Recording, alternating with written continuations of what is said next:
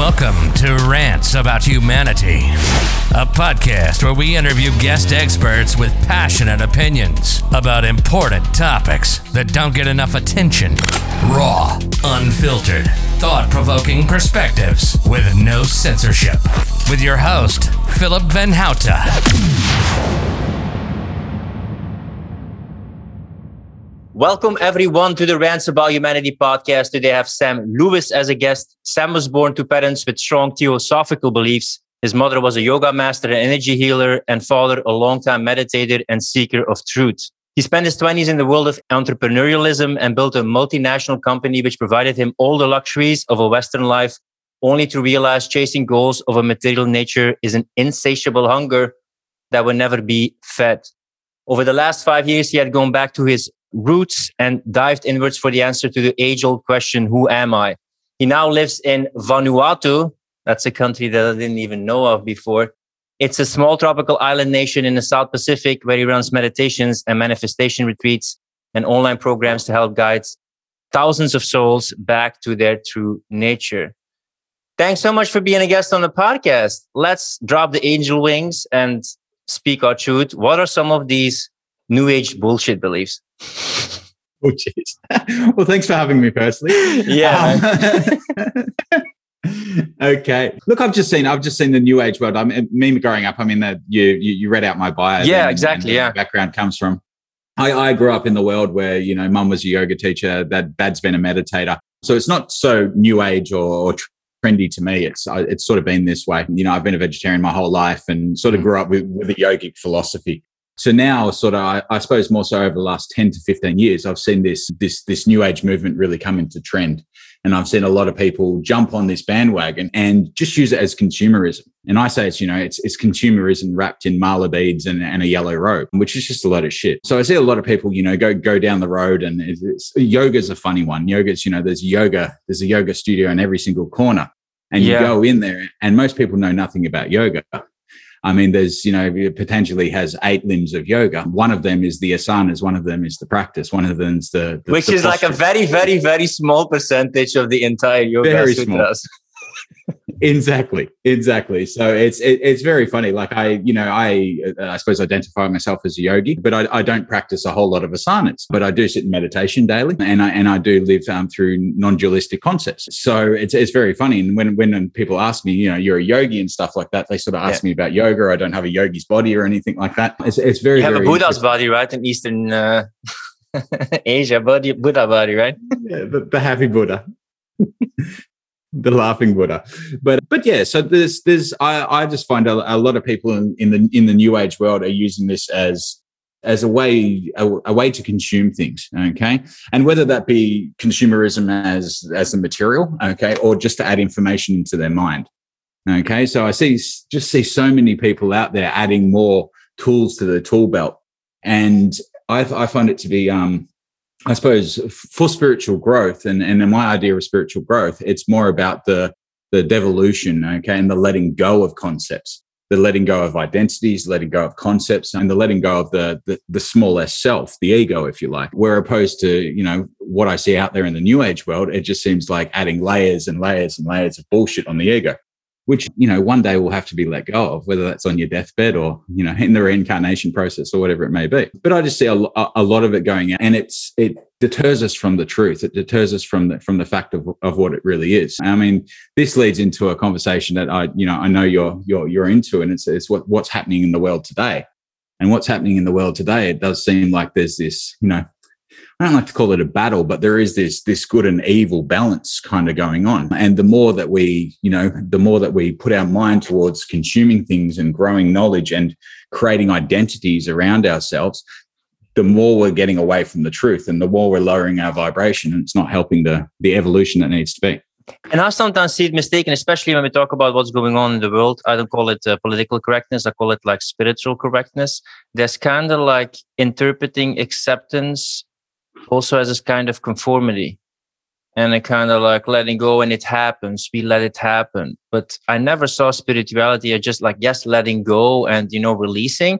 But there's also discernment and standing for something and being in your core and standing up for life force that is acceptance way like it's on, it's not under my control so i'm not going to do anything about it i'm just with me i'm part of source that kind of has this complacency attitude with everything that's going on yes i mean well this is the idea of spiritual bypassing isn't it? It's sort of you know a lot of a lot of people going in that. It's from my experience with spirituality anyway it takes it takes commitment and it does take you know you you you've got to have strong habits. And even in the med- meditation process it's about having a single pointed mind okay? So you know pointing your mind at one thing which takes discipline okay? And then and then beyond that discipline there's, there's a breath of freedom Okay. And I, I really, really worry that the, the new age community and this whole idea of, oh, I'm a free spirit and everything like this, it gets away from that. And people are not seeing what you know what the sages and the monks have done for thousands and thousands well, of years. This is the part is- that sometimes, I mean, maybe it's a kind of stage, but you saw that the Buddha was also first practicing discipline or pointing his mind or willpower. And what I noticed in a kind of yin and yang sense is that spirituality has very much been interpreted in a kind of feminine sense of like letting go, complete openness, total chaos, complete reception, but without any masculine pole without any containment, discernment, discipline, focus, that can become blinding to only have that aspect in spirituality. 100%. 100%. And this is where we get the far left movement from.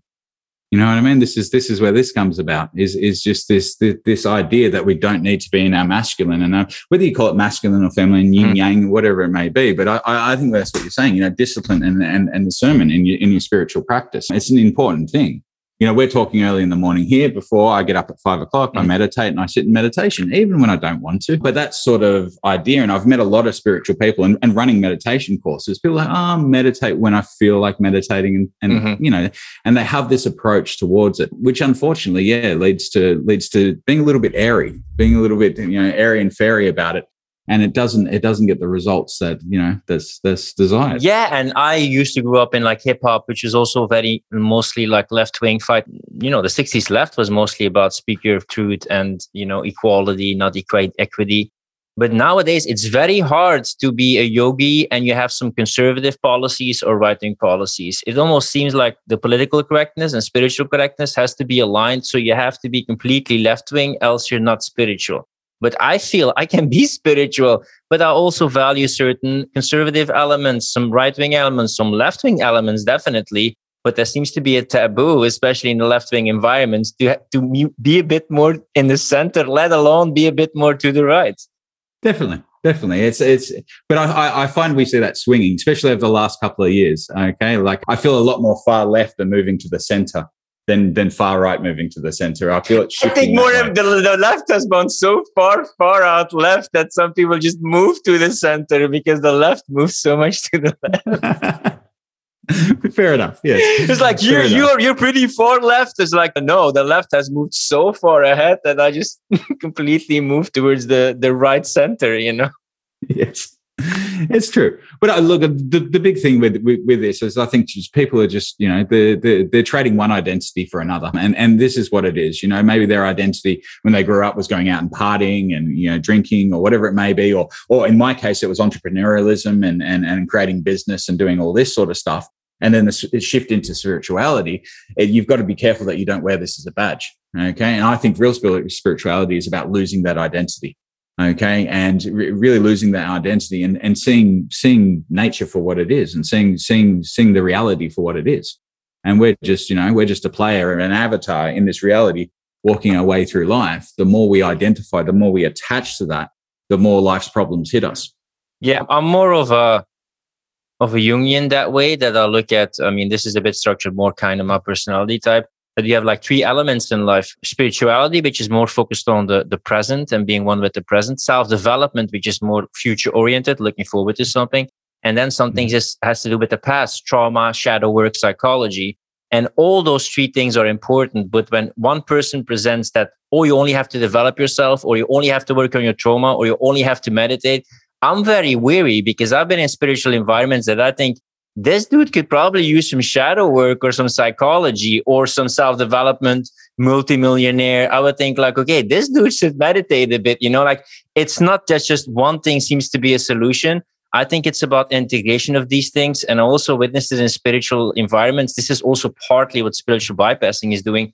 You just bypass pain or psychology or wounds from the past and create a spiritual ego to then just bypass it and not between brackets has to go through the process.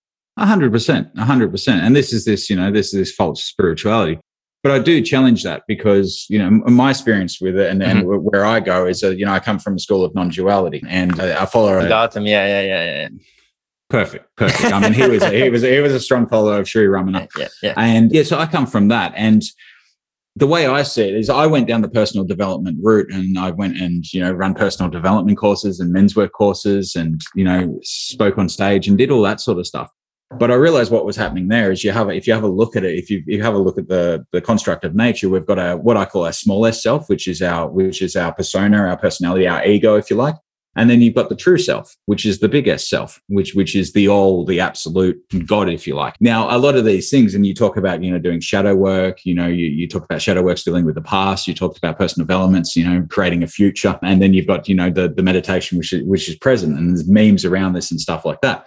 But I find that, you know, every issue that we have in life, whether it be past traumas or our anxiety for what we want to create in the future through goals and everything like that, because goals do create anxiety. There is no no, no two ifs about that. They're important if you want to get shit done, but they do create anxiety. But all this relates to your identity as a human being. All of it relates to your identity as a human being and how much you hold on to that identity, identity as a human being. Okay. Now, if you were to just drop that identity as a human being and understand yourself as a true self, as a capital S self, as a, as, as a spark of the divine, well, then all that, all that disappears you know, if, if you have a look at it and without, you know, without taking away the self love and stuff like that, which is a whole nother conversation. But if you have a, have a look at who you really are as a person and who, what, what your, what your existence is, you are just a spark of the divine. And on this planet, let's be real, you're one of what, 8 billion people. Okay. So there's 8 billion souls on this planet. Plus, if you ever look into an animal's eyes, they've definitely got souls. And then if you're looking, you know, into other dimensions and extraterrestrial, there's a lot of bloody souls. There's a lot of souls out there. So you're a very, very small part of it. So to take that significance that you put on yourself away, which creates importance, which then has all these traumas attached to it, to let go of that and just abide as the self, as the true self, abide as a spark of God then a lot of that falls away. And that's that's the theory that I work with. When we talk about anxiety, I see it as the negative side of the medal, and the positive side of the medal is meaning. Because almost everything that we're anxious about, it has like meaning to us that we look forward to it. So I get the stance that you have. On the other hand, wouldn't you also, and th- this is your position towards like the personal ego and identity, if you would constantly be in this nirvana and place and, and with everything without anxiety, wouldn't your soul for expansion, or as Alan Watts would call it, the element of irreducible rascality, still want some dualism again and play with it and have some anxiety and some contrast? I don't think your soul, I agree with you, but I don't think your soul. Mm. I don't mm. think your soul uh, seeks for that. I think like a lot of people talk about their soul's purpose. You know, this is this is a new age thing thrown around. I believe your soul's purpose, its only purpose is to return, is to return home, return back to source. Okay. The lower levels of the ego, the lower levels of the ego, definitely. But I do believe that the soul is part of the ego. And being a non dualist and having Advaita principles, this explains it pretty clearly. Anything, the Advaita draw a line down the middle. Anything that is whole and complete is the absolute, is God. Okay. Anything that is individual or separate, okay, is part of the ego, part of the jiva. Is, no, I, I follow Mooji and I also been to him and he's like, school. How can you ever not be the self? You, you can't. What the big S self? But you, you're not aware of it. You sabotage it. You cloak it. You put dust before it. Because if you're always the self and you're scooping back into the self, what's this whole play then of you having to discover yourself? Is it like being blindfolded, or even then the it, blindfolds are fake? Do you get what I'm saying? Hundred percent, hundred percent. And it's not so much. It's not so much that you're not the self or or you you you completely detach from it. You don't feed yourself or you don't you know you don't look after your hygiene or anything like that. It's not so much that it's the attachment to it. It's the attachment to it. And through my meditation practice i find the attachment to it falls away. And it's not like a ayahuasca trip to the moon sort mm-hmm. of thing. It's it's it's a very very slow slow slow dripping off and a falling away of identity. And you stop giving a shit about stuff that you cared about before. Ramana says something really amazing. And it's, it's actually, I talked to my dad a lot about this. And it's, you know, I'm still in a world where I've got a mortgage and I need to pay stuff and make money. And then slipping into meditation for a couple of hours a day. I'm just like, fuck it. I just go live on an island or well, I do live on an island, I'll go, yeah, exactly. I'll go, I'll, I'll, go live on the hill and in a hut or whatever it may be. But Ramana says something, you know, he, he says, he says, your hands can do the work, but your mind will remain still as it is. So it's not about not doing the work or being a human or having a wife and having a spouse or having children or going through the, the motions of life. It's about the attachment to it how hard do we hang on to that?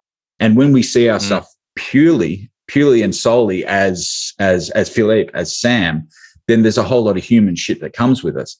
We can go, yes, this is what I'm doing. I'm in that skin suit, but I identify with me being a whole whole self, the big S self. Do you make a distinction between detachment and non-attachment? Basically, giving a shit about it because sometimes I, I, make a distinction with like detachment is almost like distancing yourself from something. So even if you distance yourself from something, it still has a huge power over what you do, even though it's maybe negative. I'm detaching, you know, I'm, I'm going away. But then it's like non-attachment. I mean, you can still maybe value something, you want to mm-hmm. play with something, but you're not so attached to the outcome. That's sometimes the difference that I make between detachment and non-attachment. Yeah, it's it's like the alcoholic that can't go near the pub you know what I mean? Like, has he really let go of that attachment? Yeah. Has he really let go of that that that habit? If he can't be anywhere near alcohol, you know what I mean? So I think that's a process. Yeah, it definitely is a process, and there are levels to it. But I, you know, for for for something like alcoholism or cigarettes or, or whatever it may be, or or potentially a toxic relationship, the best thing to do is to get away from it. And I think it's a process over time where you can go, all right, like, you know, if you're an alcoholic, maybe for the first five years, you can't go near alcohol. You can't go to those parties. You can't do that. But five years later, once that's left, once that's left your body, once that's left your your idea of who you are, you know, and this is this is about the work. Like we we attach so much to being a, an alcoholic or an ex-alcoholic or you know someone someone with drug issues or, or whatever it may be that we're attached to that. And this is where the the identity comes in there. Okay, is you're attached to that identity. If you to let that identity go, well, then I think that's that's you know that's that's true unattachment or that's true yeah true sometimes you can look at it like this kind of bridge between uh, what you're saying and call attachment and calling it an addiction because you can addict, be addicted to a drug but you can also be addicted to a certain image or a certain identity. And what is an addiction? Like you keep on using it despite negative consequences. You feel it has control over you. And uh 100% this, this is often a lot of tendencies that you see in am i addicted to this pattern to this idea to this practice Hundred percent. I like. I noticed this with you know with with business, and I identified as an entrepreneur. I was the kid that fucked up at school and left school early, then got into the business world and, and, you know overachieved in the business world, and you know sort of the uneducated kid that became an entrepreneur and made all this money. So that was my identity for so long, and I held on to it. And then you know over the last five, six, seven years, it, that slowly dripped away. But I noticed it creeping back in. You know, there's business opportunities. I actually had a dream last night about me having a business opportunity, and I woke up invigorated and excited. I thought, oh, this is great. You know, and that may be something I pursue, but my work is can I can I pursue that without attachment? Okay, can I pursue that? Because what happens mm-hmm. here is, you know, you you and this is this is from my experience is the minute you have an attachment or a desire for something, okay, then you get attached to that and you hold on to that, and then the fear of loss comes into place. You know, if I lose that, or like we've got this beautiful house in Vanuatu, we've got 12 hectares and it's, you know, fully sustainable. We've got a veggie farm, all this stuff. I'm really, really, I'll be honest, I'm really, really attached to this. Mm-hmm. Okay. And and now with COVID, my business has gone to shit. And you know, I'm finding out, you know, I've, for yeah. the first time in a long time, I've I've got money issues. And yeah. I'm like, what if I what if I lose this? Okay. And then I think, well, without that there, okay is this is this is this beautiful house is this beautiful farm and everything that i wanted to create over the last five years and i've gone out and achieved is this causing me more joy or more heartbreak and despair? Okay and it's not the thing it's just my attachment to it it's just the fact that I'm attached to it. If yeah, I just let go of that. Yeah, it reminds me of a story of, I'm, I'm going to butcher it, but I'm going to shortcut it about a traveling company who was uh, crossing the river and there was like a woman and she had like a super, super precious diamond, which was worth a lot of money. And they asked her like, Hey, please, please, could you give it to me? And, and she gave it. She gave it to the person like, yeah, sure, you can have it.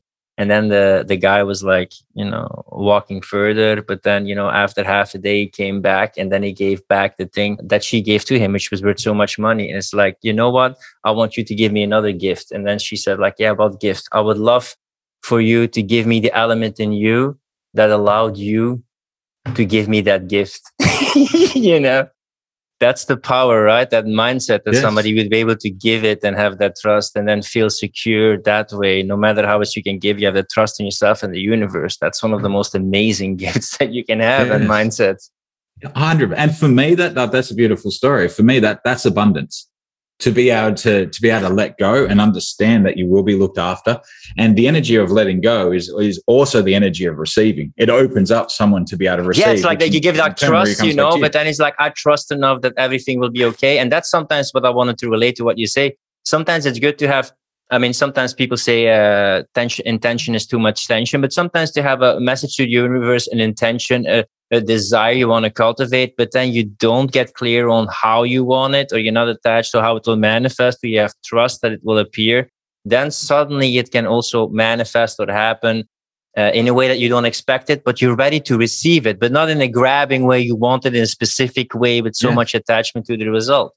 Well, well, what happens here is I look, I've looked a lot into, you know, I've looked a lot into occult stuff and gone down, you know, Theosophical Society path and all this sort of mm. stuff and understand you know how how spiritual siddhis with spiritual powers work and and how they work. And i've really directed mine towards manifestation. And this is a lot of stuff that i teach and a, a lot of stuff that you know the secret and the, the whole manifestation crew out there what they're trying to do is they're trying to manifest through the mind okay? Which is mm-hmm. extremely powerful because you know the the first the first cosmic law is is mind is all okay? So they're trying to manifest through the mind. But the problem and this is goes back into my non-duality duality concepts is they're manifesting through the small self. Now, the mind, Sam's mind, Philip's mind, it comes with a whole lot of fuckery. It comes with a whole lot of childhood trauma and past experiences and money stories and whatever it may be. So they're manifesting from a very, very limited reality. Okay. Now you throw surrender into the mix. So you have an intention you use your, you take your intention from the mind into a vibration okay into an energy field. You let that out into in, into the universe and then you surrender it okay? You completely surrender that and give it up to god give it up to the absolute. You go from what is limited possibilities which is the limits of the mind mm-hmm. and and and our very limited minds as humans you go into something that is completely infinite. It's like a message in a bottle in the ocean of consciousness or yeah very much so you can only manifest what your mind can perceive. Okay. And your mind can only perceive from pre- previous experiences. Yeah. So when I use manifestation, I work with, with the five senses. So not just to visualize uh, now, because visualizing is just 20% of it. So you go through all the different five senses, you feel it, you touch it, you smell it. Okay. And you go through all these five senses and you create a very strong and clear image of it.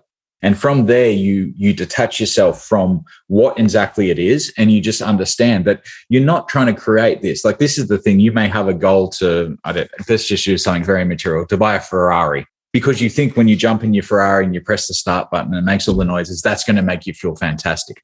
It's not actually the Ferrari you want. You just want that feeling. Yeah. You just want that that emotion. So to take it from a from an idea into an emotion, Okay. And then from an emotion into a vibration, now you're talking the language of the universe. Mm. Now to let that out there, that vibration, and then just detach from it and surrender and just say, okay, I don't mind if it's a Ferrari. I don't mind if it's this or that. It could be a child into my life. It could be whatever it may be. But this feeling that I have in my heart now, this feeling that's vibrating through my whole body, this is what I'd like to create in my life. And God, if you like, absolutely all, put it out there and whatever comes to me will come to me. And then it's about staying in that vibration. And this is where I find manifestation to be really, really powerful. What the saints and, and Maharajis and stuff like that around the, around the world did when they were doing instant manifestation is they're just at a, at a point now. And if I don't want to get into the whole dimension thing, it's, it's, you know, we're not talking new age, but mm-hmm. they're at a point now where they dissolve time. Okay. So if you like, they're in the fourth dimension because they just dissolve the idea of time. So they understand that the mind is all they can create this through the process that I just did. And then the next thing, their mind is so strong is they just dissolve the idea of time. So things become instant memory. This is the thing that I see with everything right now through the C, the, the SCAM, SCAM, massive SCAM at the moment. these, and I'm curious about your experience with the occult or the negative or the evil. They use one part of the mind, which is perception. And they realize mm-hmm. when you can hijack perception, perception becomes reality. And when you can manipulate the goggles of reality, people will think like my reality determines my perception. No, it's the other way around. And they still will claim it's their reality and their perception, even though their perception is hijacked. And then they get proof of what they're looking for, but they have a very limited view of reality and how frequency, vibration, the universe works. Definitely. And this is this is the magic in it. This is the the dark magic of of what they're doing. And they're putting people and and do you know who the worst culprits are is the new age world. You know, the the, mm. the people that sit there and I've been caught in it. Let's be honest, we've probably all been caught in it, sitting there and looking at all the conspiracies and looking at all mm. the different things online and you know, believing Trump's our savior and all, all the things mm-hmm. that that happens, you know, and and this is just getting eh, eh, us in a certain state. But hundred percent, this this is the trap it's it's about controlling the perception, which is then creating this this reality that they want.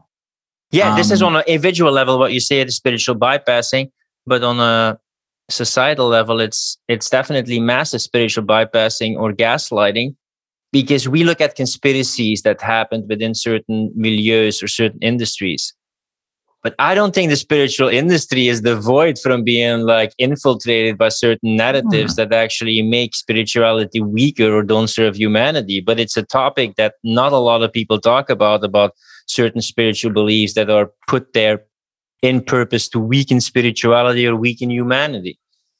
Oh, the, the spiritual community is right for it because one thing for magic to work and to work effectively is you need to believe it. So you've got a whole spiritual community that do believe in magic and do believe in this sort of stuff. And they're putting all their attention and all their thought into this. Okay. And they're not understanding the ramifications or they're not understanding the, the energy that they're putting in is, is, is a self-fulfilling prophecy. And it's very hard not to get caught up in this. I mean, I will be looking through YouTube and something comes up and oh, I'll listen to that. But the thing that people say, like, whatever you resist persists, persists and you're reality becomes what you most pay attention to and if everything that you pay attention to is the enemy you become the enemy. Definitely. If that's where your mind's going you know if, wherever your mind's going and so I, I, subscribe into you know to put it simpler that all is mine. I don't i don't subscribe into you know just recently to be honest i've, I've come to a realization through through meditation and it was it was to be honest i was in meditation and my mind led me to the fuckery of the world at the moment. Okay. And what's yeah. happening with the C bomb and all that sort of mm. stuff. Mm. My mind led me to that. And it was a really, really sort of divine experience, which led into, you know, to be honest, I was I, afterwards, I was in, in this state of, I samadhi, if you like, but I was in this bliss state afterwards. Samadhi, better know us. I don't give a fuck. Pretty much. I was in this bliss state afterwards, but the realization it came to was there is no collective reality. Mm. There is no collective consciousness. Okay. Everything that I perceive is what it is. Coming down to this conversation, the words coming from your mouth and the way I perceive them and the way I perceive your energy through the words is got to do with my human condition and vice versa. It's, it's a very interesting way to look at it and a very interesting way to think. But that was a, that was a certain experience to me. So before how do you not end up in that perspective from just saying like, ma, whatever happens, happens. I'll be fine. I trust the universe and just ignoring between brackets reality or doing something in reality and just focusing on your small self s and the big self s how, how do you do that? Be careful how attached you are because it all comes down to this this attachment because that's the, the balance a bit like i'm not looking for a black and white response but you could say like yeah. hey i'm just gonna i'm gonna meditate i'm focused on myself i'm gonna you know let go of attachment i'm gonna become a better person spiritual being i'm gonna be present that's fine but what and i'm just challenging your ideas here what if all these rights are being challenged and children are being pressured and people their freedoms are taken away and the totalitarianism almost knocks at your doorstep? How do you keep the balance then of realizing i'm the big self i'm going to meditate and still in the real world taking a stand or drawing boundaries? There's no answers. I think it's through practice and discipline. How do you do that? I do believe, you know, I do believe there's there's more importance than there's more importance than sitting there sitting there in meditation and bringing a high vibration into the world mm-hmm. okay, than there is standing on the picket line and yelling at people because mm-hmm. anybody can. And, and, all you're doing with that, and all you're doing with you know writing Facebook posts about this or or whatever it may be, is you know fighting the injustices of the world. All you're doing with that is you're fighting fire with fire, and you're fighting it with the energy that it actually needs to survive. opposed to sitting there in a high vibration and surrendering and trusting. I, I believe that has a lot more benefit to the world. How do you do that? It's hard work. It is hard, hard, hard work. And this is the trap of society. You know, there's so much social media and so much bullshit that you can you can delve into, and so many rabbit holes. I put a post out. It was, it was quite funny. I put a post out the other day. It was like it's like one of those Confucius wise man says, if you if you dive down rabbit holes, you're going to find rabbit shit. I thought that's fucking brilliant because it's true. And, so, and it's still, I also don't have a question to it, to it because we're so global in everything that we do, so dependent on technology institutions that are ownership on an individual level, societal level, nature level is so little percentage that it's even like difficult to just say, hey, I'm going to build alternative communities. I also have a big issue if I wouldn't need to be on Facebook for my business and to create rebels with a cause, I wouldn't be on it so there's kind of is a kind of hypocritical thing about it. About yeah, I'm shouting about how bad totalitarianism is on totalitarian platforms who are pushing totalitarianism and are feeding off my attention, which I'm again giving to them. You know that kind of conversation. On the other hand, you still want to have a means to survive and wake people up online because yeah, if you're going to be angry, mad, and no not being self-sufficient you know like how long will you last so i don't also have any easy answers but I feel a kind of, and maybe that's just my environment, a kind of fatigue with the role of technology in our life, the role of social media in our life.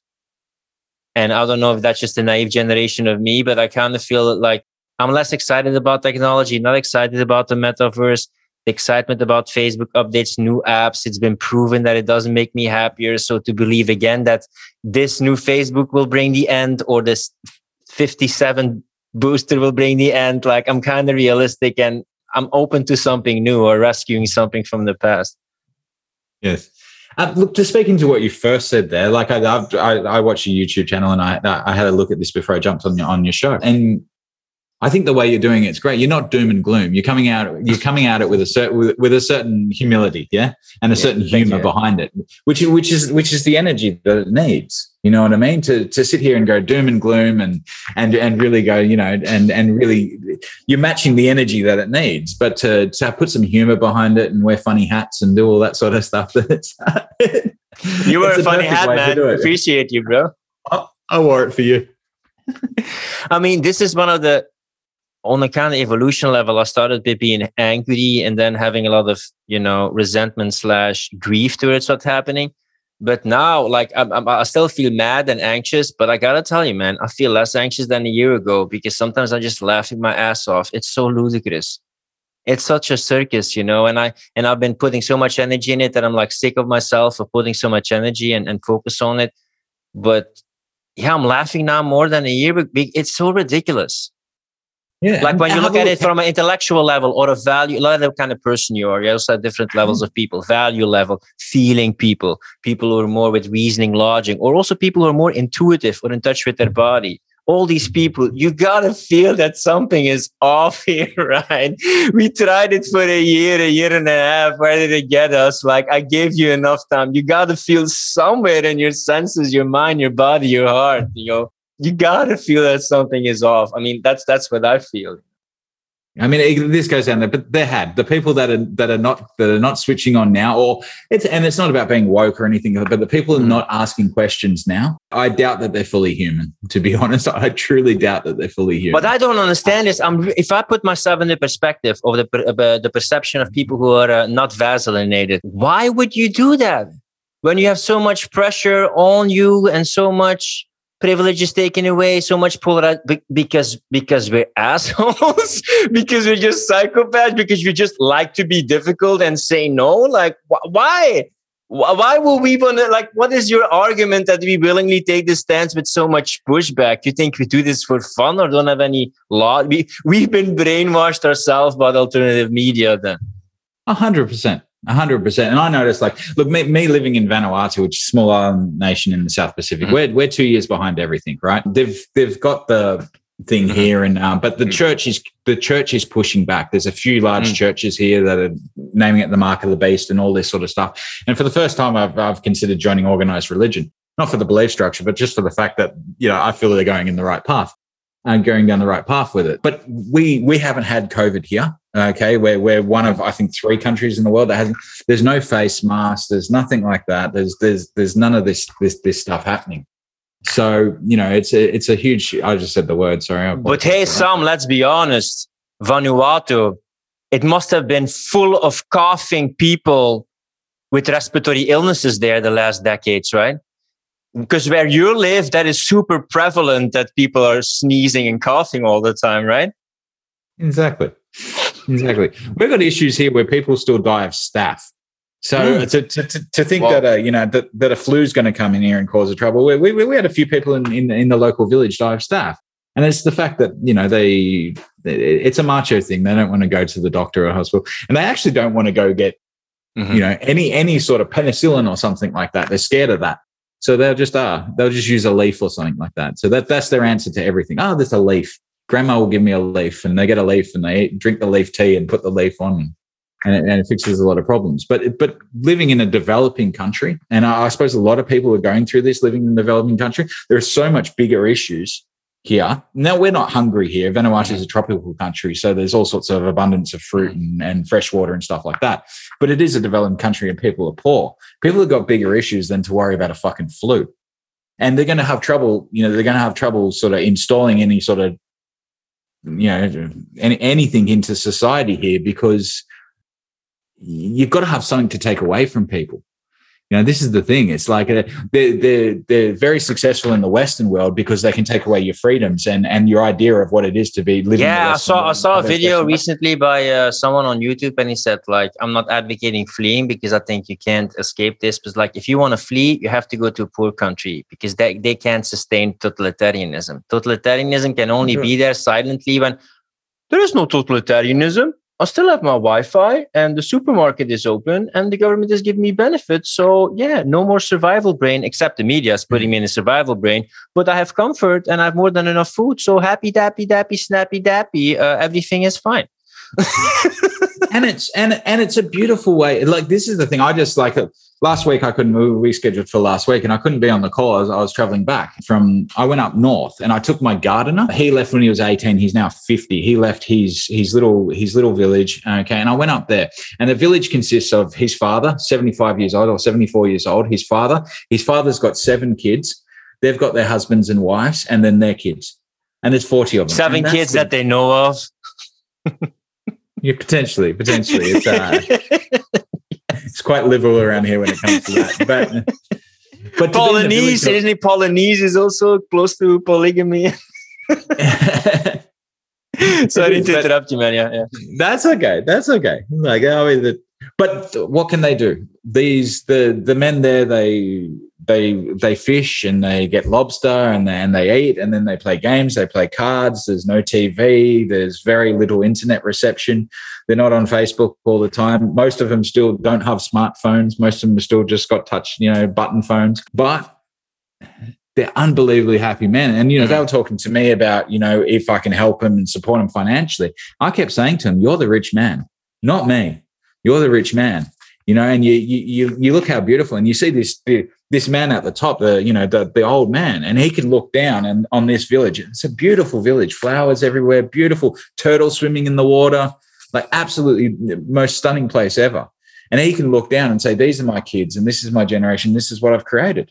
And I think we need to get back to that. I really, really do. I think I think that's that's you know that's humanity, and that's really and and to have a look at the, the, this guy, and he was just a beautiful you know seventy five year old man. He was just so clear and so happy, and didn't have a worry in the world, and healthy and fit, and just just a beautiful way to live. And he's got this village that he created I don't know if that's the name of the book also in English, but you have a book which is called Bullshit Jobs. And I don't know how much percentages was like bullshit jobs, like jobs that are not even necessary or people have no idea what, what the hell impact that job is making. And you have a lot of jobs where what you do, you feel no impact. It has no relevance. You don't know who it affects, but you just feel as in this Kafka kind of library, just going from door to door and then just doing your thing and getting paid. And a lot of jobs right now are these unfulfilling, unmeaningful bullshit jobs? Most of it. Most of it. Because what is it essentially doing? You try to find a job in the Western world that's not feeding into into into the current agenda. You know, it's a, everything's about consumerism. You know, how did you the, woke up to the dark side of yeah social engineering, the hidden agenda, and all things that's going on? did it start with Zeitgeist or something or other movies? That was one of the things that made me think. I don't know if you know that uh, movie from back in the days. Yeah, look, as I say, I was, I was brought up with with with parents with strong philosophical beliefs, so they've been this way forever, and and sort of I was I was I was taught this from a very young age, not the conspiracy side of mm-hmm. kind of stuff, but just to not trust in society and not you know not follow not follow the path that you know that's went down there. Like when I left school, I left school when I was, you know, when I was 15 and, and, you know, and, and my parents were grateful. They said, Oh, well done. School wasn't for you. You know, there wasn't this conversation around that. Okay, now go out there, get a job and find out what's for you. You know what I mean? And and that was that was the way I was brought up. So it's for me there was no sort of awakening or you know something that I watched that said, "Oh, this."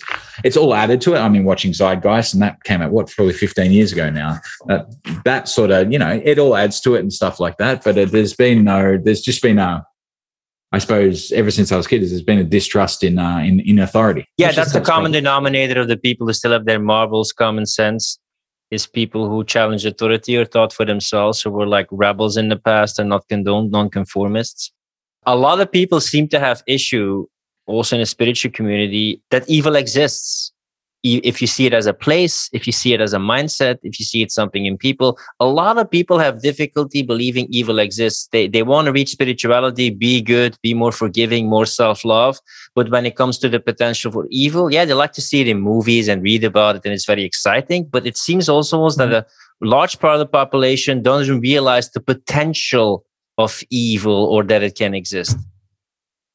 Hundred percent.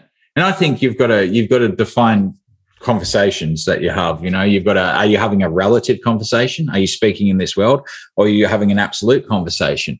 And from my standpoint what i said the Advaita principle there you know from an absolute standpoint no there is no evil. There's an abs there's light and then there's the absence of mm. light. There's not light and dark. There's not hot and cold okay? There's just with light there's light okay? And there's an absence of it. But in the reality in in, in the the relative world in the perceived world 100% there very much is you know good and, and, and dark forces.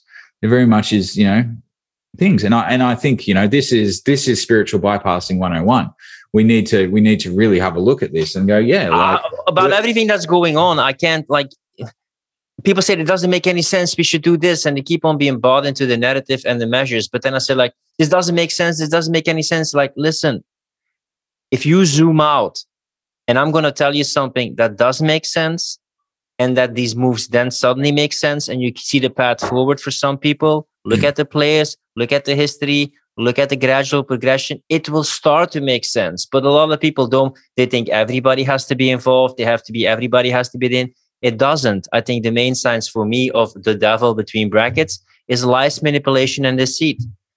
And when you can use lies manipulation and deceit you can cloak people their perception and you can play on certain important aspects of human behavior or the human ego experience people have.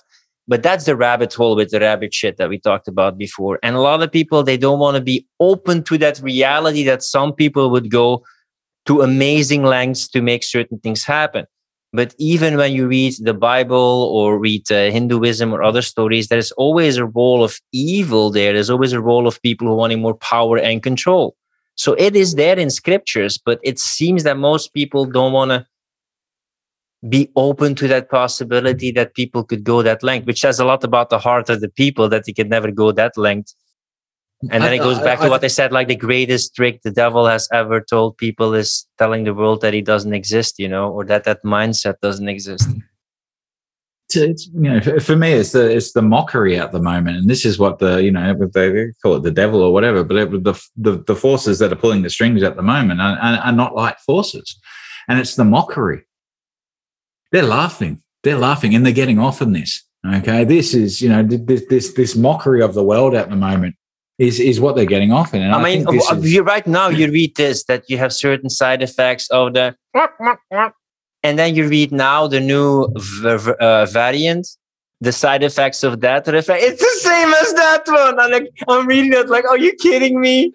These are the negative effects of this and now there's a new variant and these are the things that you know you list like my god it's so open and so blatant. This, this is what i mean like almost laughing in our face.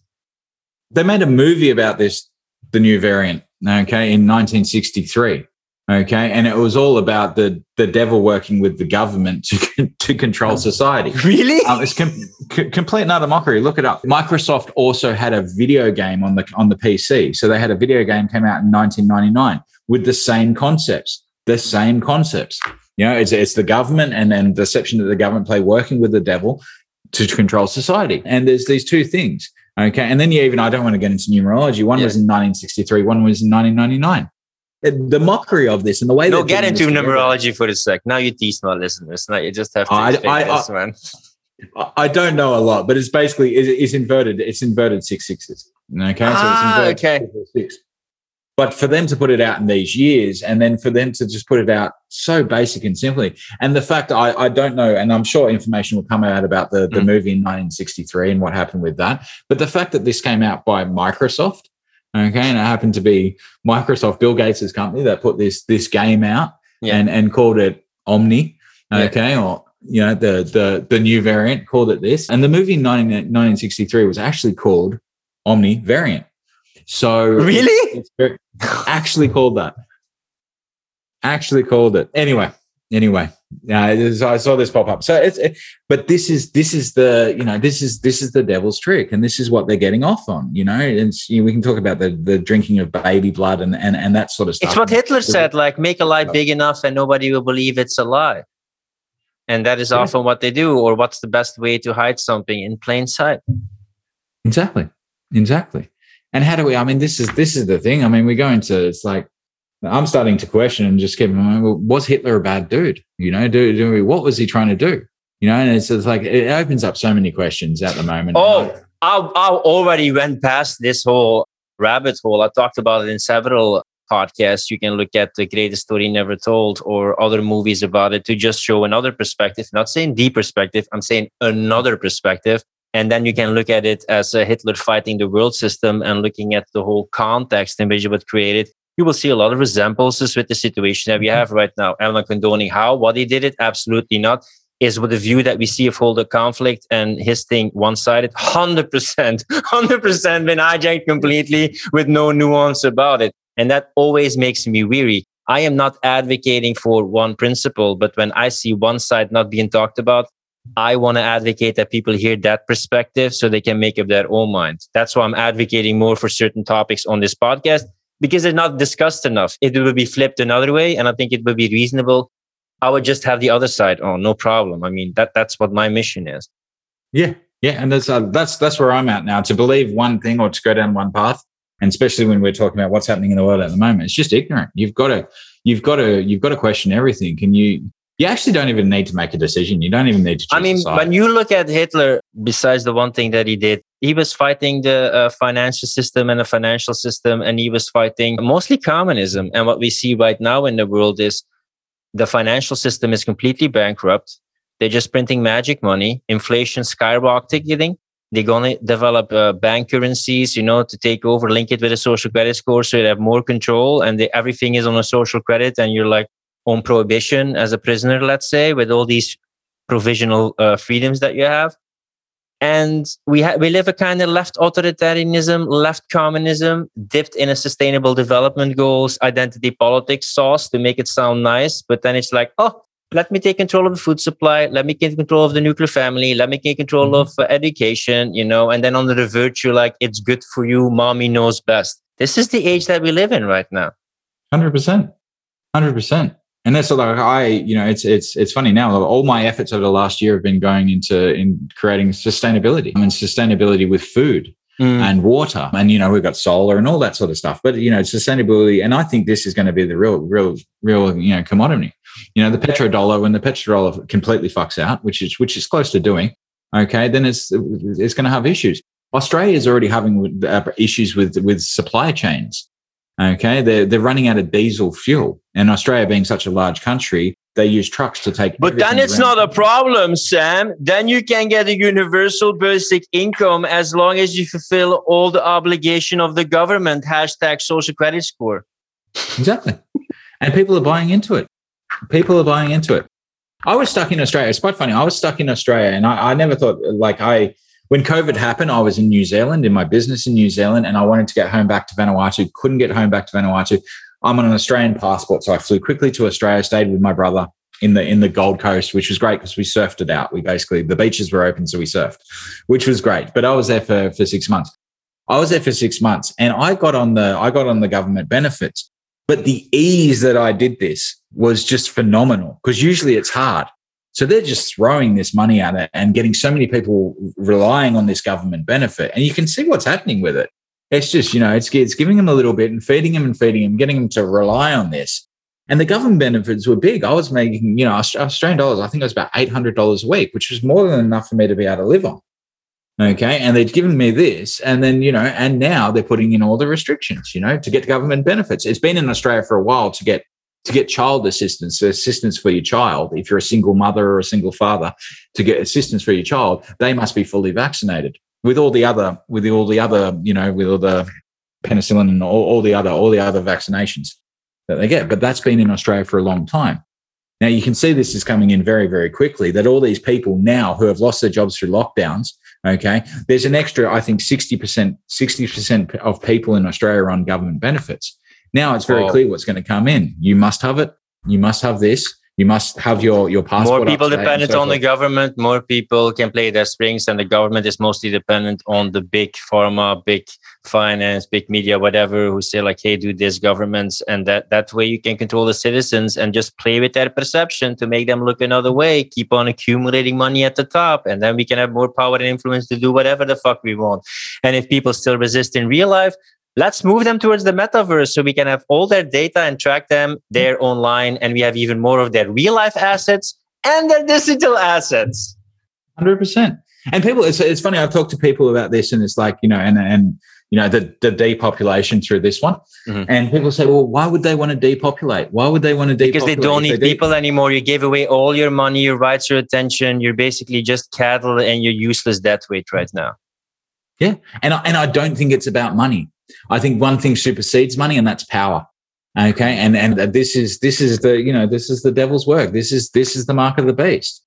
The only reason you need money is to gain power, and when you can when you can get past that, and you've got ultimate power. This is what they're getting I don't think a lot of society is seeing that because a lot of people who are sitting on the fence of this, you know, of, of getting this one or not, yeah. they don't understand the idea behind that. They think, well, if they depopulate yeah. the world, well, then a lot of money and a lot of revenue is lost.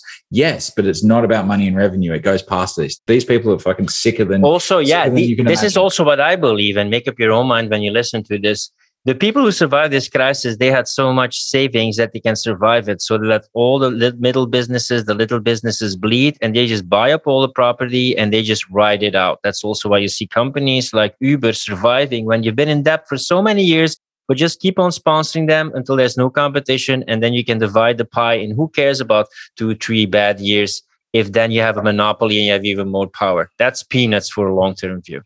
100% and it, but it really depends how much how much of the population they're going to cull. You know, if they cull twenty percent of the population, then, then that that that in theory works. If they go and kill ninety percent of it, it's a big difference. Okay, it's, but I, I, I truly believe it's the power that they're chasing. I don't think they give a fuck about the money. It, well, when you look power. at evil, what what is evil? Evil is wanting to be godlike, but that's maybe more in the believing in the God tradition. It's it's two things. It's defi- defining right and wrong and becoming immortal. What are these people obsessed with? Transhumanism, becoming immortal, and then defining what's right or wrong. And they're going to determine, you know, do you stay in line or not? Can you have this freedom or not? Technology will determine it, transhuman, technocracy, and that's how we rule the world. But what do you have to give up to get all that power? Faustian deal, your soul, your humanity. Yeah. And what in the end yeah. makes you feel alive, not like, oh, my life was so good because I, I became old or I I told another person what to do. That's from power. That's from manipulation, power over someone. And that's also what you see in these people. Physically, they look less and less alive, less and less human, more and more degraded, you know, because they sacrifice their humanity to become like God and they they just sacrifice their human fulfillment mm. meaning. And even even, you know, people that have gone and got the double, they're grey. There's no other way to put it. There, there's there's a grayness to their aura Okay. And I've spoke to so many people about this, and I'm not clairsentient or clairvoyant or any way like that, but I'm, you, know, you can perceive energy. You know, it's it's a grey energy. There's just a, a, nothingness about it. It's a very monotone. So the spark's gone, which is very very concerning because God knows, you know, only God knows, I suppose, what's it. What's. But what this. I found fascinating from your background, right? Like, okay, maybe sometimes you can be a conformist in nonconformity, right? That's why all the yoga people wear the same, or all the God people they wear the same even though they call themselves nonconformist. But I had this talk also before. I just can't understand, but maybe that's just my, I mean, incarnated form personality, INTJ. How can you be a yoga teacher all about prana, the life force, you know, the healing power of your body, let go and stretching, and then you just condone with putting the there and just letting them tell you what to do with your body, mess with your frequency, less with your connection with people, determine if you can hug people, if you can connect with people. That would be such a disconnect for me as a light worker or a body worker. Yeah, because because you can now get your yoga teacher's certification online. And I'm not saying there's huge amounts wrong with that, but yeah. it's it's fucking it's a cereal box at McDonald's, a fast food culture. I remember watching my mum do her yoga, her yoga master. Like she did a yoga teacher, then she did a yoga. But my mum can speak fucking Sanskrit. You know what I mean? And it's like this is what you had to do 30 years ago. Omni Padme Um, motherfuckers. Yeah. Now you go to Bali for three weeks, you come back and you're a yoga teacher. And away you go. So everything's everything's dulled down. And I see as, as something you said before, Ray saying, I see a lot of people in this new age community getting into you know cryptocurrency, which has its has its things. And I've got some of that stuff, but NFTs.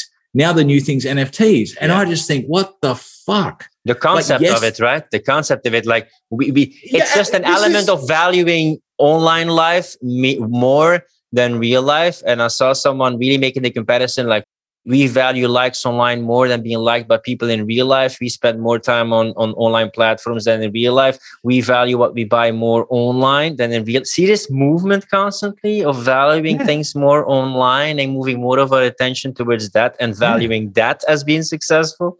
Oh. Like, well, why do you want to go make NFTs and buy NFTs? So, so the digital assets so they can plug it into the metaverse. Like, exactly. Can you not see that this is adding to the fucking problem? And then they're calling themselves conscious. And and so some of some people I've seen out there are calling themselves adepts, adepts and wizards. And I'm like, no, no, no, no, no, please, please. And it's just yeah, you know, creating uh, you know, creating spiritual NFTs. I'm like, fuck, you're missing it. You're absolutely missing it. But this is the oh, they're out there. They're out there. You can buy you can buy spiritual symbols and geometry as as as as NFT artworks.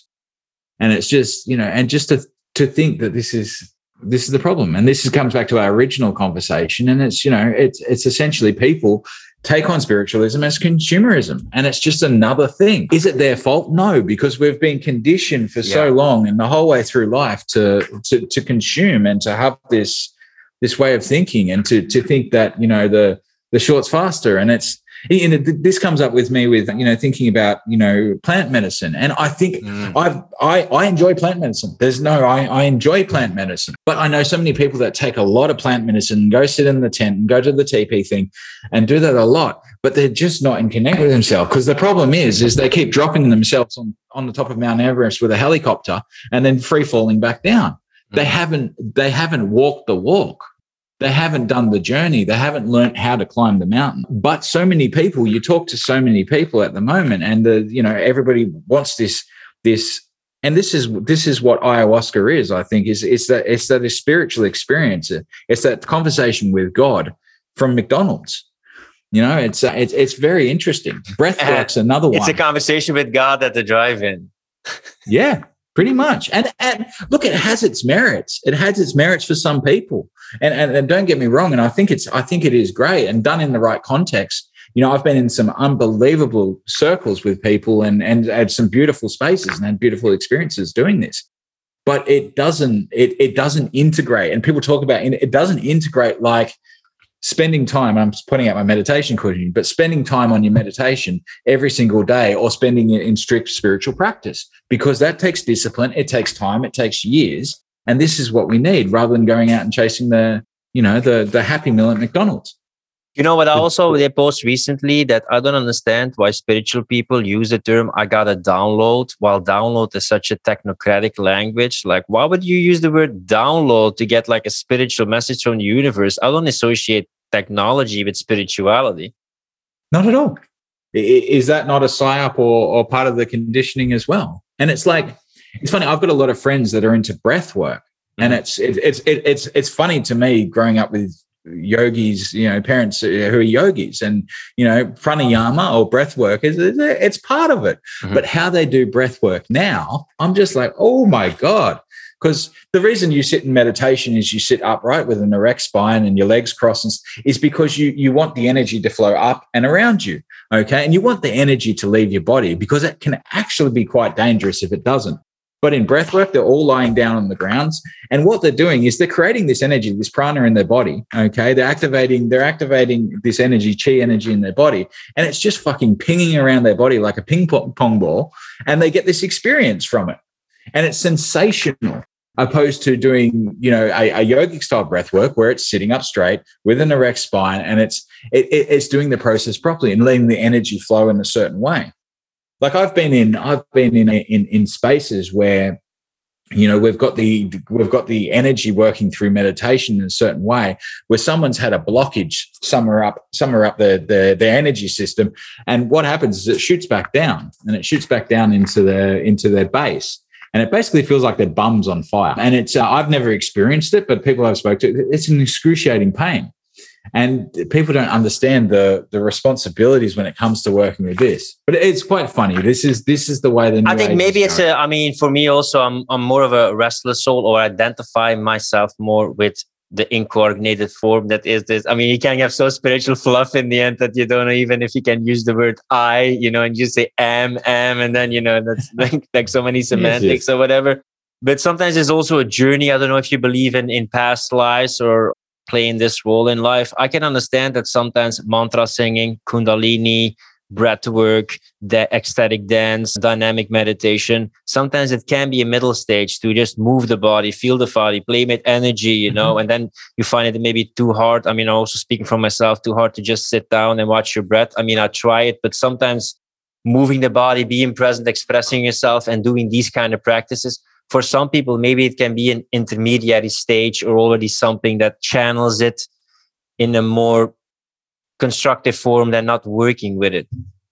As or would you, or would you, or would you advise everyone like, no, just stick to it, as, as, as long as, meditate. As long as as long as you don't get stuck there. Like the mm. one thing mm. that's that came to my mind then is you said, "Oh, it's too hard to just be still." Mm-hmm.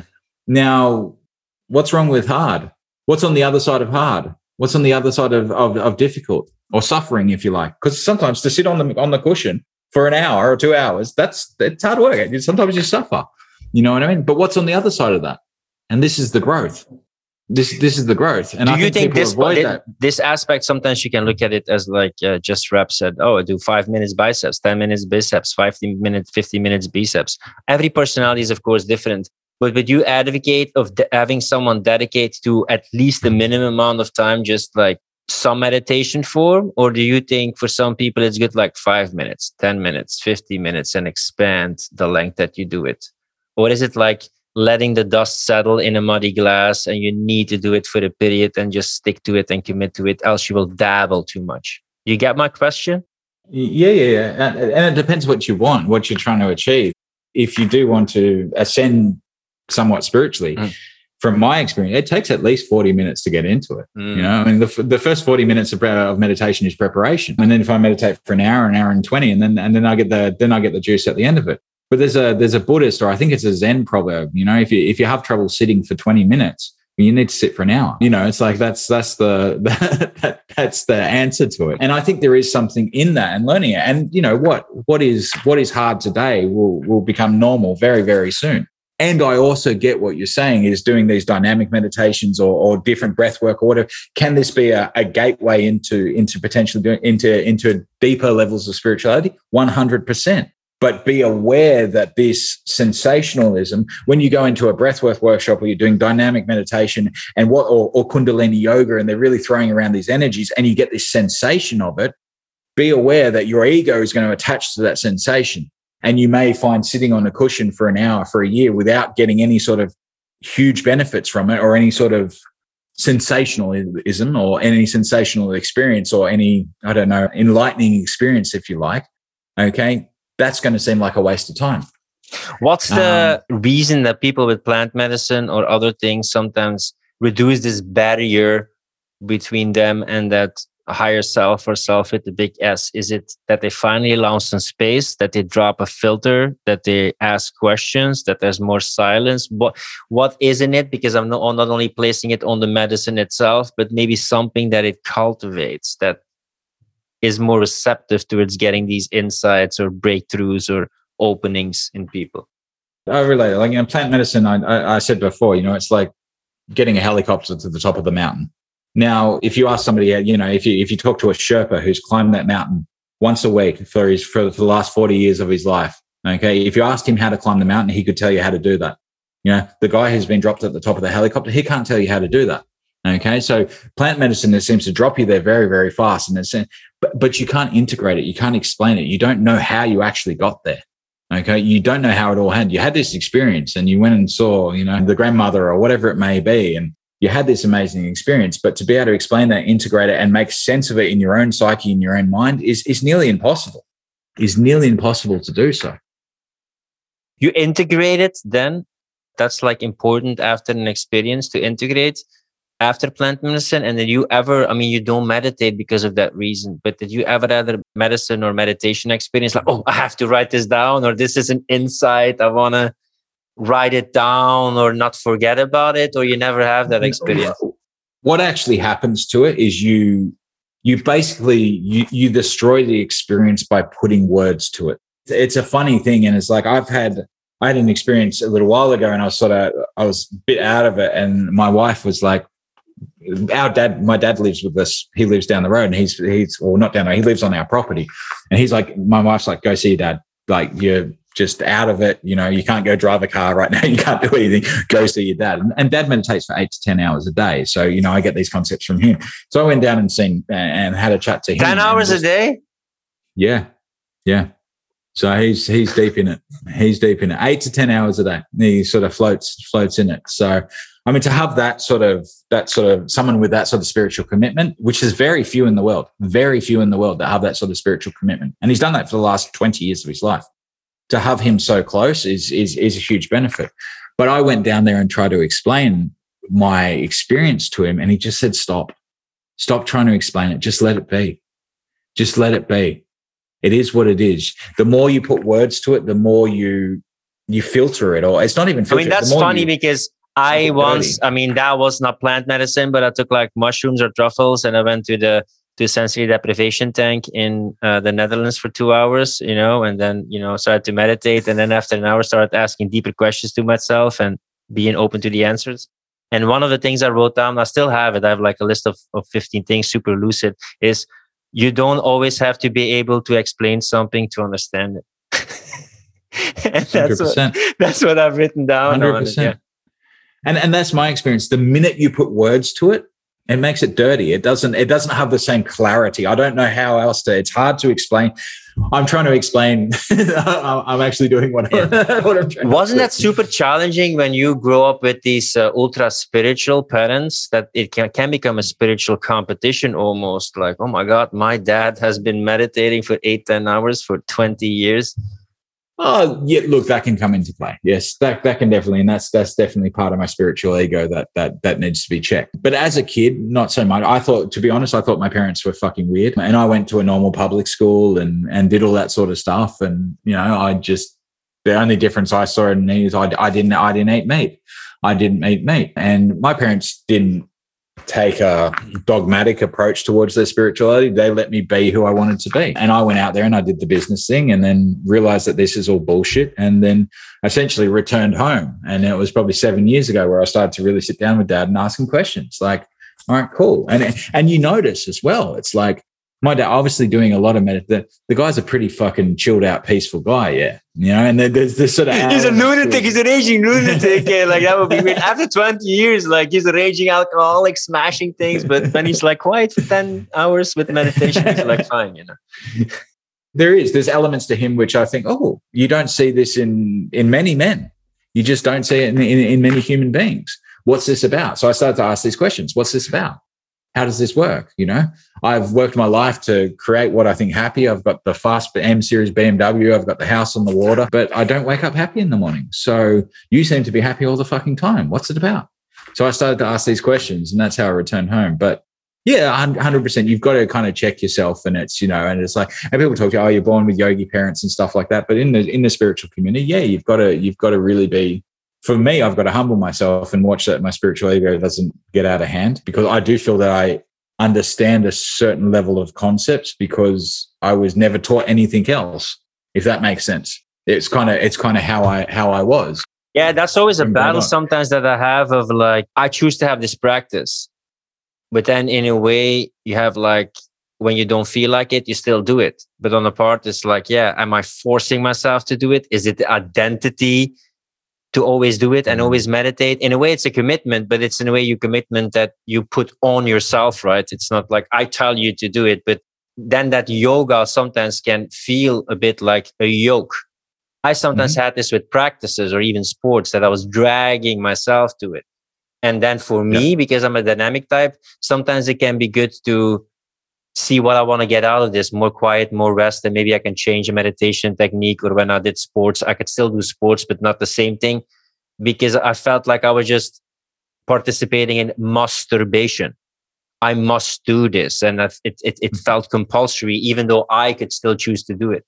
For me, the, the continual question I ask myself is, is to whom are these thoughts occurring?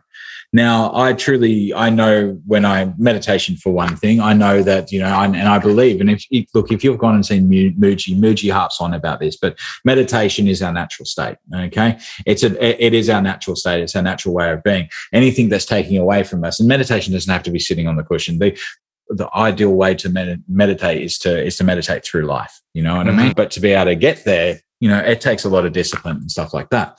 Okay, so Mooji harps on uh, uh, about this about this idea. You you go from the Advaita tradition, which is more when you look at the different ways how to attain enlightenment.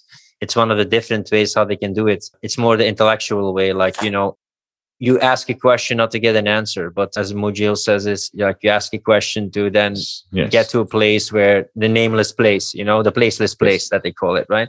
Is there also a way for maybe non-hadi, non-intellectual people who seek enlightenment or seek to go back to source of bhakti yoga or that they serve or that they use like the physical body because advaita or like the jnana yoga tradition is more like true knowledge reaching like the the source one do you see also the benefit of other ways of like yoga to reach the same kind 100%. of perspective as advaita or jnana yoga Hundred percent. Yeah, I do. I do. You know, I, I think bhakti, especially bhakti devotion, is is extremely important. And I and I see people who go down that path and really and it's it's they call it devotion, but it's more it's it's it's devotion involves surrender. Okay, and so there are yes different there are different ways to climb the mountain. Uh, okay, some might be through the church or through Christ, and you know there there are many different ways. I don't think there's there's the one way to do it. But for me, yeah, self inquiry is is is the way, and it's yeah, potentially it's an intellectual process, and there's a lot of questioning going about. And this is what I was saying before: is you know when you when you feel like you you, you were saying that you you know you feel like it's a chore to go out and, and do these things, meditation or whatever. You ask the question: to whom are these thoughts occurring? You know, and, and who is it? Who is it that's thinking this? Is it is it the is it the is it the true nature? Is it the the capital S self, or is it the ego? Is there, is there something in the ego? And when you can identify that it's the ego and you go, okay, cool, that's actually not the game I'm playing. Okay. I understand I'm a body and I'm a person, a personality and all that sort of stuff, but that's not the game I'm playing. I want to identify with something. But I, I really do think, yeah, there is different forms of yoga and there is different forms to to to be able to to be able to reach this. You, you talked about being dropped at the mountain. How were you dropped at the island that you're at? Tell me a bit about the intention or how you ended up there because it's not the most natural place to end up unless you're like shipwrecked, no. I guess. Yeah. No, I came here. Vanuatu is a small island in the South Pacific. So I came here. I was doing some charity work in 2014 or 15 think 2015. It was just after they had a huge cyclone. So cyclone came here through here. Cyclone Pam it was actually the largest cyclone to ever hit land. Okay, 440 kilometer wind. So it destroyed the place, completely flattened the place. We came here after to do some aid work and stuff like that, um, and the place was already getting back on its feet. And I fell in love with the people. I watched how the people helped the expat community, and I watched how the people were helping themselves. And these people who primarily live with thatched roofs or, or sheet sheet iron houses. Had just had their whole villages destroyed and the whole way of living destroyed but they were still walking around with smiles on their face and they're still prepared to help and and you know and care for care for other people. So that was huge for me to see the people here. So i came here and i saw that. And we actually we actually after we did our charity work we went zip lining. Okay, so we went on the zip line through the jungle, and at the end of it, we we're sitting there and we we're looking out at this beautiful ocean with a little island, you know, classic tropical sort of turquoise ocean with, the with, with the island out there. And I think, fuck, I could do this. I could, I could really do this. And the thought left my mind. Okay. It was a very strong thought, but the thought left my mind. And then it came up and we were looking. I just wanted out of the Western world. I was just sick of it. Okay. In hindsight, it's great. I was talking to my brother about this. He goes, he goes, you just had unbelievable hindsight on this. Are you, are you psychic or something? I said, no, no, no. It's just, he goes, this is just the most intuitive thing that you've ever done is move to Vanuatu. Yeah. Get out of the Western world. And it's because he's trying to get over here now mm. and he can't because, because of this mm. one. Mm. But, but yeah. And it, we were looking for places. We looked for Asia. We looked at Asia. We're going to go do the Bali thing, but I didn't want to be another Bali entrepreneur Mm-hmm. It, it, didn't float my boat. I know a lot of people in Bali. We looked at that and we looked at other places in Asia.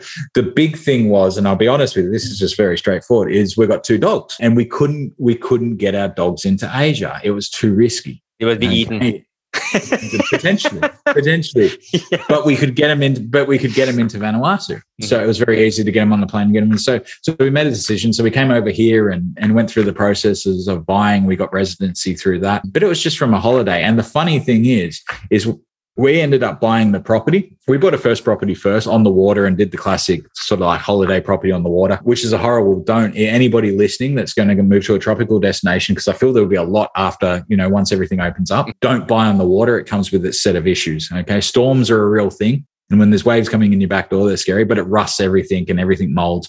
But anyway, so we bought this property and then we ended up buying the property just in front of the property where the zip lining is. So the zip lining's here, and you look out and you look out here, and we bought the property just in front with a with a hill with a better view, in my yeah. opinion. So we got a better view. So we bought that later. So that's that's how it came to be. It was, to be honest, it was just me wanting to get out of the Western world, and then I had some experiences in Vanuatu. And the biggest thing that drew me here is that there is natural beauty here. It's a it's stunningly beautiful place. There's 83 islands, and each island speaks a different language. It's the most diverse. Yeah, they've, so they've, they've they've got over. I think it's over 120 languages. Okay, so they've got different languages and different islands, but there's 120 languages in a population of under under 300,000 people. So it's the most diverse country with language. But the people just amazed me. Okay, it's I wanted to live somewhere tropical. I wanted to live somewhere you know where we could where we could surf and we could go to the beach. But the biggest thing, the people were so welcoming here. Um, and what, what, and, what, so what was it about the Western world, about the people you didn't like, or the mindset? What especially were you like fed up with that you said like I can't have more of this? Or it was me. It wasn't other mm. people. It was me. It was who it was making me. And you know, being this entrepreneur and living this this life of an entrepreneur, and even though even if you check my socials, you know, it's it's Sam Innerpreneur now. Now I'm an innerpreneur. Yeah, so yeah. there's still this bullshit identity of I can't drop of being an mm. entrepreneur. But it was this whole idea, and I noticed myself going through, you know, I was making good money. So I was just, I was going through sports cars like like a fucking rapper or something like that. It was ridiculous, you know what I mean? Like every three months, I was buying the new Mercedes or the new BMW, buying Swiss watches, doing all the things that I thought would make me successful. And I just realized this is this is, and you said I said it in my bio, and you read it out before. This is insatiable. When the fuck does this stop? Mm-hmm. You know, I realized, you know, the BMW didn't make me happy. The Mercedes didn't make me. The Ferrari sure the fuck ain't going to make me happy. You know what I mean? This is not going to make me happy. You know, the the Patek Philippe watch is not going to make me happy. Okay, it gives me a, a, a small little boost and a, a, little bit of you know an endorphin an endorphin jab for a while, and mm-hmm. then you know a week later it's back to fucking normal. So where can I find peace in my life, and where can I find joy? And then coming to Vanuatu and watching the people here who live on nothing. Average average wage here, average wage in Vanuatu is two dollars US a day. So they live with nothing. absolutely nothing. But there's family, there's community, there's village, there's abundance of fresh fruit and food. It's, it's quite funny when you when you when you come to Vanuatu as a, as a white person, there's a whole lot of black dudes walking around with big knives, right? And okay, I'm just going to say it is what it is. You're like shit. But when you start to understand, okay, what these guys are doing with knives is they walk around because that's their that's their way, and that's that's how they get their food. So they'll walk around with a knife and they go, you know, they go walk about here, okay. And if they need a pawpaw or a, or a mango or a coconut, they've got a knife and they climb the tree and they cut it down and they eat. And this is just their what their way of being, and this is how they get about. And there's something unbelievably beautiful in that. And for me to come over here and spend time, and we kept coming back before we made the decision and see people who are living on $2 a day compared to me driving sports cars and to know and to look at them and knowing myself, I'm not as happy as them. That was all right, cool. Something needs to change. If people want to know more, more about your innerpreneurism, meditation, all the other spiritual teachings, practices, insights you give, where can they find out more about you? Okay, definitely. Then you can put all the social links. I'm sure you're going to put all the social links and stuff like that. But Facebook, Instagram, we're we're doing a, a, program at the moment called Initiation Back to Self, which is an introduction to meditation. Basically, it's an introduction to non-dualistic concepts and and, and Advaita, Advaita principles, and mixed mixed with meditation as well, and some and some quite you know some quite powerful meditation techniques.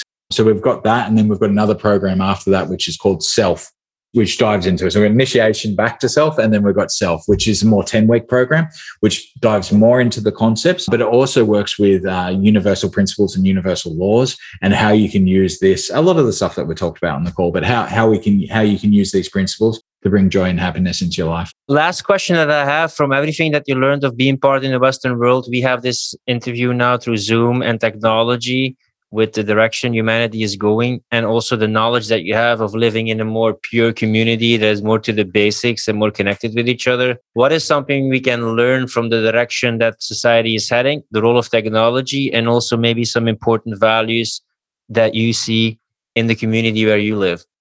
Okay. For me it's about the unlearning. It's it, it's clear now that the more technology and the more the more consumerism they put into our lives. And this is the conversation we had with spiritual consumerism. You know, it, is just consumerism wrapped in in a yellow robe. But the more consumerism they put into our life, the more things that they tell us that we need. Okay, the the further away we are, we are getting from the from the joy and the happiness that is. So I think it's really it's a, it's a devolution. It's a letting go. It's a it's a shedding of things, and it's you know, I'm finding this process as as it comes up. But at the moment, I'm sitting in my beautiful house with I've actually got aircon on here because it's bloody hot in Vanuatu. Mm-hmm. But I've got aircon on here, and we've got yeah, we've got an amazing solar system that does all this sort of stuff, and big batteries, and all the things. Um, and a very you know, and I've got all my books behind me, and I'm talking on a bloody MacBook uh, on Mac. Mm-hmm. I don't know, eight thousand dollar fucking Mac, yeah. and all this sort of stuff. So, all, all these all these sort of things that I'm finding now, I don't need them. And it was very interesting. My recent trip mm. up to the islands, just to watch that, it was very tempting. I actually came back and talked to my wife. I said, "We could do this. We could go up there." I, I got given land up there. I went up there and I got given some land, and I got custom adoption. So I'm part of the family in this village, and we've got some beautiful land up there. And I said, I could do this. I could go up there and do this. But just seeing how people live and seeing how people who have less seem to have so much more and their hearts are so much more open and there's, there's, there's less, there's less wrinkles on their face. And it, it, it's just clear to me now, you know, being in Vanuatu and seeing these people that, that, that more does not equal happiness. And I'm not just talking about the, the material side of everything, but it's also the attachments on the mind as well. So the, the more that we can let go of material and, and different attachments and you know concepts that we think and ways of being and even information, I really think you know. yeah, this this is also the thing that I have. If I would have a tool, and meditation is a tool for it, but if I could dim all the input my senses get, and I could just only keep what I want to keep, that I could make the impact that I want, and that I could actually manage my perception that way, I will be fine and then I could integrate it. But all that new stuff, the metaverse, faster Wi Fi, more AI, merge, it doesn't excite me at all. Like it's already pretty overwhelming life right now with so much stimulation and distraction. I would rather just extract the things I want to keep and all the rest, like nice promo. If I want it, I'll ask for it, but not interested. You know, that's kind of my perspective right now. 100%. Hundred percent. And it's it, it, it's funny. Like I mean, it's you know my experience on the island just just last week. It was I noticed I didn't touch my phone. I didn't do any of this sort of stuff. But over and it took time, but over a week, my heart opened up to a certain point where it mm. felt like on a daily basis I was walking around in meditation. The connection, the conversations I was having with people, even though our, there was a language barrier there, the connections I was having with people were far beyond the connections I've had with with some really close friends in the in the in, you know people I'd call close friends. I had connections with complete strangers because there was no distraction. We were sitting there on a beach drinking a coconut, no Wi-Fi, no internet connection, having a conversation, having a connection. And I think that's important. I think that's really how the world needs to go. And I feel there will be these communities that pop up and and do this sort of stuff. And I think this is this is the savior to humanity is going back to basics you know we're not we're not going to we're not going to get anywhere by adding more technology and doing this and we're not going to go through this. It's it's just not going to happen. Well i don't want to end up in a society where you're this gated primal community where they still live like in the 20th century and then it's like an example of oh look at these barbarians how they're living but at least they're happy you know? What's that oh that was a macbook back in 2000 you know like this kind of stuff. We'll see man. I'm happy that i have you as as a connection I'm happy for people like you who give a realistic view of spirituality that's like grounded and uh, is insightful. And uh, yeah, man, maybe I'll visit you on the island one day, you know, and drink a coconut and we'll also have a good chat, man. Thanks for being a guest on the podcast. Perfect. Thank you for having me. You like this podcast, don't forget to subscribe and support our mission of freedom of speech. With increasing restrictions on fundamental freedoms, we believe that now, more than ever, is the time for you to be an online coach or consultant and become independent from the system. That's why we created the Client Closer Academy. Learn how to consistently enroll clients and join a community of fellow free thinkers who value personal responsibility, speaking their truth, and making an impact. Find out more at clientcloser.com slash academy. Rant over.